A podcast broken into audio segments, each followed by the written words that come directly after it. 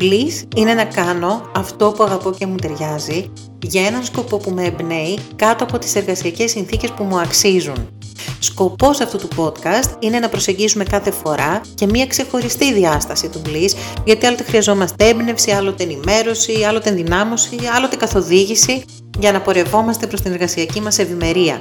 Γνωρίζω βιωματικά όλα τα στάδια και ότι είναι μια διαρκής μεταμορφωτική διαδικασία και θα χαρώ να σας συντροφεύει η φωνή μου αλλά και των εκάστοτε συνομιλητών μου σε κάθε βήμα αυτής της υπέροχης διαδρομής.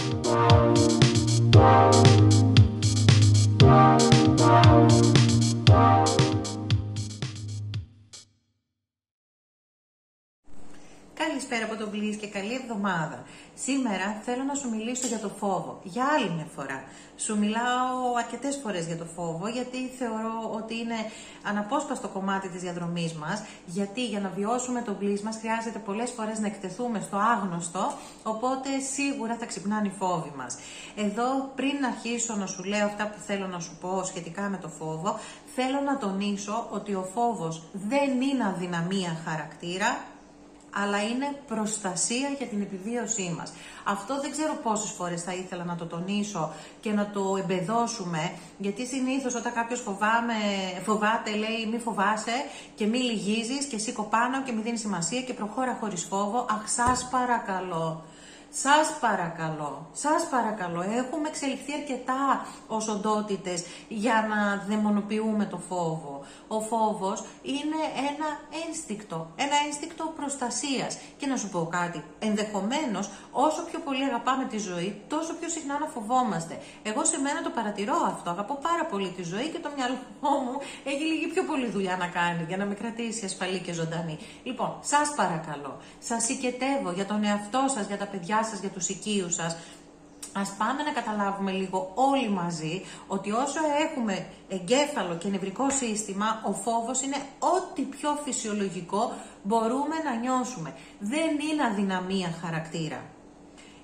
Συγγνώμη, και πάμε να το δούμε λίγο αναλυτικότερα. Είναι πάρα πολύ σημαντικό. Θα δείτε, θα ανακουφιστείτε πάρα πολύ αν λύσετε αυτή την παρεξήγηση. Αν κάνετε αυτή την παραδοχή. Δεν σας λέω να ζούμε με φόβο και σηκώνοντας τα χέρια ψηλά, αλλά είναι τελείως διαφορετικό. Όταν σας κρίνει κάποιος, ε, ας πούμε να μου πει εμένα κάποιος, καλά πώς είναι έτσι τα μαλλιά σου. Δεν θα αντιδράσω, θα νιώσω καλά, θα είμαι συνεργάσιμη. Όχι, θα νιώσω άσχημα. Ε, ενώ αν μου πει κάποιος, α, πολύ όμορφα τα μαλάκια σου και το άλλο σου πήγαινε πολύ. Εντάξει, αλλιώς συνεργαζόμαστε. Είναι άλλο η αποδοχή και άλλο η επίκριση και σας έδωσα ένα πάρα πολύ like παράδειγμα. Έτσι, λοιπόν, οπότε πάμε να δούμε, να αποκωδικοποιήσουμε το φόβο για άλλη μια φορά μέχρι να γίνει κατανοητό, γιατί μόνο αν το αποκωδικοποιήσουμε, το κατανοήσουμε, θα μπορούμε να το διαχειριστούμε. Έτσι. Τι είναι ο φόβος? Ο φόβος είναι η λειτουργία του μυαλού μου. Ποια είναι η βασική λειτουργία του μυαλού μου? Να με κρατάει ζωντανή, στην επιβίωση. Και πότε ταράζεται το μυαλό μου, πότε νιώθει ότι δεν μπορεί να με προστατέψει, ε, εννοείται μπροστά σε έναν υπαρκτό κίνδυνο και δεν μιλάω για αυτή την κατηγορία κινδύνου και φόβου, έτσι, αυτός είναι το ένστικτο της επιβίωσης, δηλαδή αν, αν βρεθώ στην άκρη του γκρεμού δεν θα πω α, ας αποδεχτώ το φόβο μου, ας τον ακούσω, τι του συμβαίνει, θα μαζευτώ να φύγω να επιβιώσω. Έτσι, εδώ μιλάμε για το φόβο ο οποίος έχει λίγο έτσι μια αισθάνση παραλογισμού, που είναι αυτό που το τόσο, το κάνει τόσο, που νιώθουμε να μας παιδεύει. Ε, για, αυτές τις, για αυτή την κατηγορία φόβου μιλάμε, και που δεν υπάρχει ένας υπαρκτός κίνδυνος, μια απειλή για τη ζωή μας, αλλά το άγνωστο συνήθως. Τότε λοιπόν το μυαλό μας ξεβολεύεται, γιατί σου λέει τι. Ε, τώρα εσύ αυτή η διαδρομή δεν την ξέρω. Εγώ ξέρω να σε κρατάω ασφαλή στις διαδρομές που ξέρω. Και για μένα είναι πάρα πολύ σημαντικό να σε κρατάω ασφαλή και ειλικρινά, κανονικά. Πρέπει να ευγνωμονούμε το μυαλό μας γι' αυτό. Αλλά χρειάζεται να του δείχνουμε και άλλες διαδρομές. Εδώ λοιπόν είναι πάρα πολύ σημαντικό να βοηθήσουμε το μυαλό μας χωρίς να το κρίνουμε. Έτσι, μέσα από την κατανόηση και την αποδοχή, να του πούμε το εξής. Αυτά τώρα που σου μοιράζομαι είναι κάτι που πολύ πρόσφατα βιωματικά, βι, ε, τα, τα, βιωματικά τα βίωσα, μπράβο, πάρα πολύ ωραία, τα, τα διαπίστωσα και γι' αυτό σου τα μοιράζομαι, γιατί νομίζω είμαστε όλοι μαζί σε αυτό. Λοιπόν, ε, άρα... Ε, Ε, το μυαλό μας ταράζεται κάθε φορά που πάει προς το άγνωστο, γιατί δεν ξέρει τι πρέπει να κάνει για να μας προστατέψει. Τόσο απλά. Εκεί τι μπορούμε να κάνουμε για να το ανακουφίσουμε. Εμένα αυτό που μου λειτουργήσε και αυτή τη φορά που έπρεπε να κάνω κάτι το οποίο δεν μου ήταν καθόλου ευχάριστο και μ' άγχωνε, ε, του είπα... Λοιπόν, λέω στο μυαλό μου, σε καταλαβαίνω, έχεις δίκιο που ταράζεσαι, όμως αυτό που θα κάνουμε δεν είναι επικίνδυνο, δεν κινδυνεύει η ζωή μου, είναι άχαρο, είναι άβολο, σίγουρα δεν είναι ευχάριστο, αλλά δεν είναι επικίνδυνο. Εκεί άρχισε το μυαλό μου να ηρεμεί, αλήθεια, δοκίμασέ το. Δοκίμασέ το. Και αν μπορεί το δικό μου το μυαλό να ηρεμήσει για ένα θέμα υγείας, είμαι σίγουρη ότι μπορεί και το δικό σου για οτιδήποτε σε απασχολεί. Γιατί εκεί τυλτάρω. Λοιπόν, οπότε, το ένα που έκανα ήταν να του πω αυτό το πράγμα και με το που έκανα αυτό το διαχωρισμό του, το εξήγησα, αμέσως ηρέμησε. Αμέσως. Δεν είναι επικίνδυνο, είναι άχαρο. Δεν, είναι, δεν κινδυνεύουμε, ξεβολευόμαστε. Είναι τελείως διαφορετικό. Οπότε hold your horses, δεν χρειάζεται να κάνεις χαμό, γιατί όταν το μυαλό μας θεωρεί ότι κάτι είναι επικίνδυνο, ποιο είναι το αμέσως επόμενο πράγμα που θα κάνει? Τα σενάρια, αυτά τα τελείωτα, ατέρμονα σενάρια, πώς να προλάβει το κακό. Έτσι, μπορεί να έχει πάρα πολλές διακλαδώσεις, ε, τίποτα. Ε, μία μικρή πληροφορία του δίνεις και αυτό το κάνεις εντόνι. Το έχετε παρατηρήσει. Ε, εγώ το έχω πει πολλές φορές. Ε, ότι μου έρχεται να κάνω, να, να το βγάλω από τη ζάλιμα, από τα σενάρια που κάνει το μυαλό μου. Οπότε, όταν το κάνω αυτό το διαχωρισμό, αυτομάτως το απέτρεψα από το να κάνει σενάρια για να με προστατεύσει. Δεν υπήρχε ανάγκη πια. Επίσης, του δώσα ακόμα ένα βοηθητικό εργαλείο. Του δώσα δημιουργική διέξοδο. Γιατί με το που παρατήρησα το ότι α, το μυαλό μου συνεργάστηκε σε αυτό, θα το μοιραστώ. Θα γράψω ένα κείμενο, θα κάνω κάτι για να το μοιραστώ, γιατί ξέρετε πόσο μου αρέσει το μοίρασμα, το βιωματικό, και πόσο γλύς νιώθω ακούγοντας έστω και έναν άνθρωπο να έχει βοηθηθεί από, αυτή την, από μια πληροφορία που εγώ βιωματικά διαπίστωσα και μοιράστηκα. Οπότε αυτή είναι η χαρά του δικού μου μυαλού. Βρες και εσύ τη χαρά του δικού σου μυαλού και να του την προσφέρεις μαζί με την ανακούφιση. Του πρόσφερα ανακούφιση και χαρά. Έτσι. Πολύ σημαντικά για το μυαλό μας. Οπότε του είπα, δεν είναι επικίνδυνο, είναι άχαρο, και δες τώρα, βάλτα σε μια τάξη αυτές τις σκέψεις σου και να δούμε πώς μπορούμε να τις μοιραστούμε αυτές τις σκέψεις. Οπότε το μυαλό μου μπήκε σε δημιουργική τροχιά. Και ένας λόγος που αγαπώ τον Bliss πάρα πολύ, ένας από τους λόγους, είναι ότι δίνει δημιουργική διέξοδο στις δυνάμεις μας. Το μυαλό μας θα θέλει να κάνει δουλειά. Είναι ο πιο πιστός εργάτης μας, το πιο εργατικό όργανό μας, να το πω έτσι. Εμείς όμως πρέπει να του δώσουμε τη δουλειά που θα κάνει. Να μην αναλαμβάνει όλες τις πρωτοβουλίες από μόνο του. Έτσι, σκέψου ότι εσύ είσαι ο μάνατζερ του μυαλού σου ή η μάνατζερ. Οπότε του είπα, ωραία, αφού θέλεις να κάνεις δουλειά, που να δεις τι θα κάνουμε τώρα. Θα καθίσουμε και θα γράψουμε ένα κείμενο ε, για τη διαχείριση του φόβου. Πάρα πολύ του άρεσε του μυαλού μου αυτό και στορκίζομαι. Εγώ που είμαι τρελή και παλαβή με θέματα υγείας, ε, ήμουνα πάρα πολύ ήρεμη. Πάρα πολύ ήρεμη. Οπότε πάνε όλα καλά, ε, έρχεται και η στιγμή να κάνω αυτό που είναι να κάνω, που δεν ήταν κάτι σοβαρό, όλα πήγανε καλά, αλλά τέλος πάντων το χρησιμοποιώ σαν αφορμή για την κατα... αποκωδικοποίηση του φόβου. Γιατί μόνο όταν αποκωδικοποιήσουμε το φόβο και τον κατανοήσουμε, μπορούμε να τον διαχειριστούμε. Οπότε είπαμε ανακούφιση, δημιουργικότητα και πάμε τώρα στο, στην ε, περαιτέρω διαχείριση. Γιατί για μένα τουλάχιστον είχε κι άλλο πέρα από αυτό. Ωραία και το ανακούφισα το μυαλό μου, ωραία και το ηρέμησα και φτάνω εκεί που φτάνω και το περιβάλλον αρχίζει και ρυθίζει το νευρικό μου σύστημα πλέον και αρχίζω να καταλαβαίνω στο σώμα μου ότι παθαίνω, ανεβάζω παλμούς, ταχυπαλμίας, σφίγγεται το στομάχι μου, λίγο η αναπνοή μου, καταλαβαίνω πλέον ότι δεν έχω τόσο τον έλεγχο του μυαλού μου και ότι αρχίζει το νευρικό μου σύστημα και ταράζεται. Είναι σημείο κλειδί να καταλάβεις πότε χρειάζεται, αφήνεις το self-regulation, που είναι ο έλεγχος του μυαλού μας, ότι εγώ μόνη μου το κάνω, και αρχίζεις να αποζητάς το co-regulation. Γιατί είμαστε άνθρωποι, δεν είμαστε παντοδύναμοι, έτσι έχουμε απίστευτες δυνατότητες, αλλά είμαστε και κοινωνικά όντα. Οπότε αρχίζω να παρατηρώ, εγώ όσο κάθομαι στην αναμονή, γράφω, γράφω, προσπαθώ να γίνω δημιουργική, όμως το σώμα μου... Mm, mm, mm. το σώμα μου ταραγμένο. Δηλαδή το νιώθω στους παλμούς μου, το νιώθω στο στομάχι μου. Λέω και η Χριστούλα, πάμε τώρα στο plan B. Το plan B ποιο είναι λοιπόν?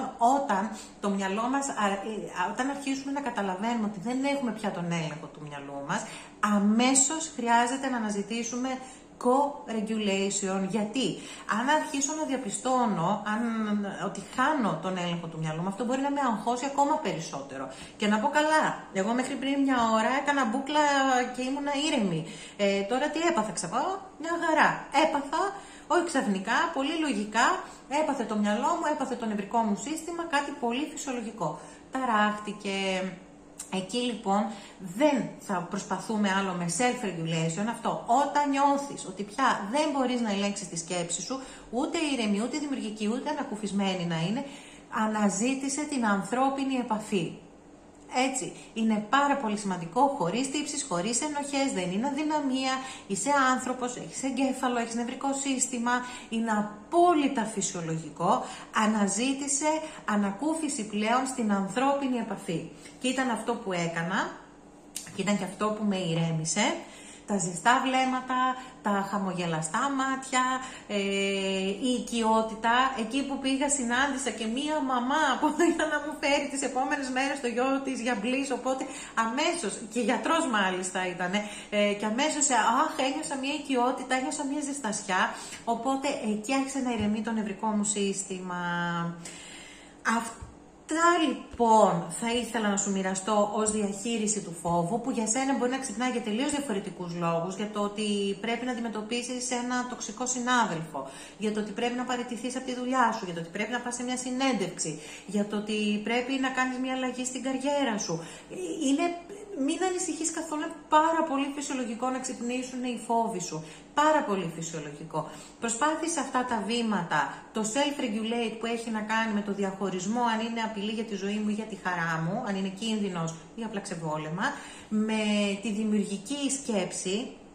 Και αν δεις ότι πλέον αρχίζεις να χάνεις τον έλεγχο, αναζήτησε την ανθρώπινη ανακουφιστική επαφή. Ανθρώπους που σε ανακουφίζουν, και ακόμα και αν εκείνη, εκείνη την ώρα δεν έχεις γνωστούς, ούτε εγώ είχα γνωστούς μου, τους αναζήτησα στο περιβάλλον. Έτσι, πήγαινε μια βόλτα, περπάτησε, κατέβα στην παραλία, έχει τόσο κόσμο. Τα νευρικά μας συστήματα επικοινωνούν. Το ένα βοηθάει το άλλο. Οπότε μπορείς να κάνεις co-regulate με πάρα πολύ απλό τρόπο. Μην παιδεύεσαι, μην αυτομαστιγώνεσαι και μην σταματάς παρόλο που φοβάσαι. Δεν θα σου πω αγνόησε το φόβο σου. Εγώ θεωρώ ότι ο φόβος μας αξίζει το σεβασμό μας. Αξίζει την κατανόηση και την αγάπη μας. Μόνο έτσι μπορούμε να τον διαχειριστούμε. Δεν αγαπώ το φόβο με την έννοια ότι τον αποζητάω, αλλά όταν προκύπτει τον καταλαβαίνω, τον αποκωδικοποιώ. Και ήταν η πρώτη φορά που τον άκουσα τόσο προσεκτικά, που είχα το, μ, τόσο προσεκτική και alert στο τι είναι αυτό που συμβαίνει στο μυαλό μου, τι, τι γίνεται τώρα, και γι' αυτό κατέληξα σε αυτή τη διαχείριση και ειλικρινά με βοήθησε αφάνταστα πολύ. Και σου δίνω αυτό το παράδειγμα με μία αφορμή η οποία είναι αρκετά σημαντική για μένα, και αφού λειτουργήσει για μένα, φαντάζομαι ότι μπορεί να λειτουργήσει και για σένα σε άλλα πράγματα. Ε, αυτά νομίζω ήθελα να σου μοιραστώ. Α, και θέλω να σου δώσω και ένα παράδειγμα. Γιατί ειλικρινά νομίζω εν έτη δύο χιλιάδες είκοσι δύο και με τόση πρόσβαση σε πληροφορία, σε επιστημονικά... Ε, σε επιστημονικά δεδομένα, όλα αυτά, εμείς ακόμα εξακολουθούμε να θεωρούμε το φόβο αδυναμία χαρακτήρα. Ε, όχι βρε παιδιά, φτάνει με αυτό. Ειλικρινά, φτάνει με αυτό. Δεν είναι αδυναμία χαρακτήρα. Είναι κάτι πάρα πολύ φυσιολογικό. Τώρα χτυπάει το τηλέφωνο. Πώς θα γίνει αυτό? Αλλά φοβάμαι να κλείσω αυτό το κείμενο, ε, το βίντεο, ε, γιατί θέλω να ολοκληρώσω αυτό που θέλω να σου πω. Συγγνώμη τώρα για αυτή την παρεμβολή, κοίταξε να δεις τώρα. Συνεχίζω, συνεχίζω, συγγνώμη, συγγνώμη. Ε, λοιπόν, οπότε, ε, έλεγα λοιπόν ότι θέλω να σταματήσουμε να δαιμονοποιούμε το φόβο. Είναι πάρα πολύ σημαντικό, αλλιώς δεν θα μπορούμε να το διαχειριστούμε και είναι κρίμα, είναι κρίμα γιατί ενώ είναι ένα εργαλείο προστασίας, εμείς το μαλώνουμε και αυτό μεγαλώνει μέσα μας. Ξέρεις πως είναι, ας πούμε το αυτοκίνητό σου, έτσι, αν ανάψει ένα, αν, αν ανάψει ένα λαμπάκι, γιατί θέλουν αλλαγή τα λάδια. Αρχίζεις να βρίζεις το αυτοκίνητο, ένα θεωρείς ότι είναι κακιά κατασκευή, είναι ένα κακό αυτοκίνητο που θέλουν αλλαγή τα λάδια. Όχι ρε παιδί μου, έτσι είναι και το σύστημά μας, έτσι είναι και ο οργανισμός μας. Και να σου πω κάτι που με θυμώνει ακόμα περισσότερο. Είναι ο απόλυτος εγωισμός να θεωρούμε ότι ο φόβος είναι αδυναμία. Ποιοι νομίζουμε ότι είμαστε? Όσο έχουμε εγκέφαλο και νευρικό σύστημα, χρειάζεται να μάθουμε να ζούμε με αυτό, αγκαλιάζοντάς το, κατανοώντας το και προχωρώντας παρόλο που το νιώθουμε. Ε, επειδή υπάρχει πάρα πολύ αυτή η τάση στην πνευματικότητα, ότι είσαι ζεν και δεν νιώθεις και όλα είναι φως και αγάπη και η γαλήνη και η ηρεμία. Όχι ρε παιδιά. Δηλαδή μην τρελαθούμε, θα μας τρίψει στο τέλος. Δεν είναι φυσιολογικό αυτό το πράγμα. Είναι ο απόλυτος εγωισμός. Όλοι αυτοί που λένε να βγούμε από τον εγωισμό μας και να μην φοβόμαστε, είναι ο απόλυτος εγωισμός να θεωρούμε ότι όσο περπατάμε σε αυτή τη γη με εγκέφαλο και νευρικό σύστημα, δεν θα έχουμε ρεθίσματα, Mm-mm. δεν θα έχουμε triggers, δεν θα φοβόμαστε. Αυτό θα γίνει όταν θα φύγουμε. Δεν θα περπατάμε πια σε αυτή τη γη, δεν ξέρω που θα είμαστε και που θα αιωρούμαστε, αλλά θέλω λίγο να ηρεμήσουμε και θέλω λίγο να κατανοήσουμε ότι είναι πάρα πολύ ok να φοβόμαστε και αν τελειώνουμε με αυτή την εσωτερική διαμάχη και αρχίσουμε και συνεργαζόμαστε με το σύστημά μας, το ανακουφίζουμε, το κάνουμε δημιουργικό και το κάνουμε, ε, το ανακουφίζουμε μέσα από την ανθρώπινη επαφή, πιστεύω ότι θα ζούμε πολύ πιο χαρούμενοι και πολύ πιο ασφαλείς ε, για, και θα, προ, θα πορευόμαστε πολύ πιο ξεκούραστα προς όλα αυτά που θέλουμε να κάνουμε. Οπότε, ολοκληρώνοντας, να σου πω ότι καταλαβαίνω απόλυτα αν φοβάσαι να αλλάξεις κάτι στην εργασιακή σου καθημερινότητα.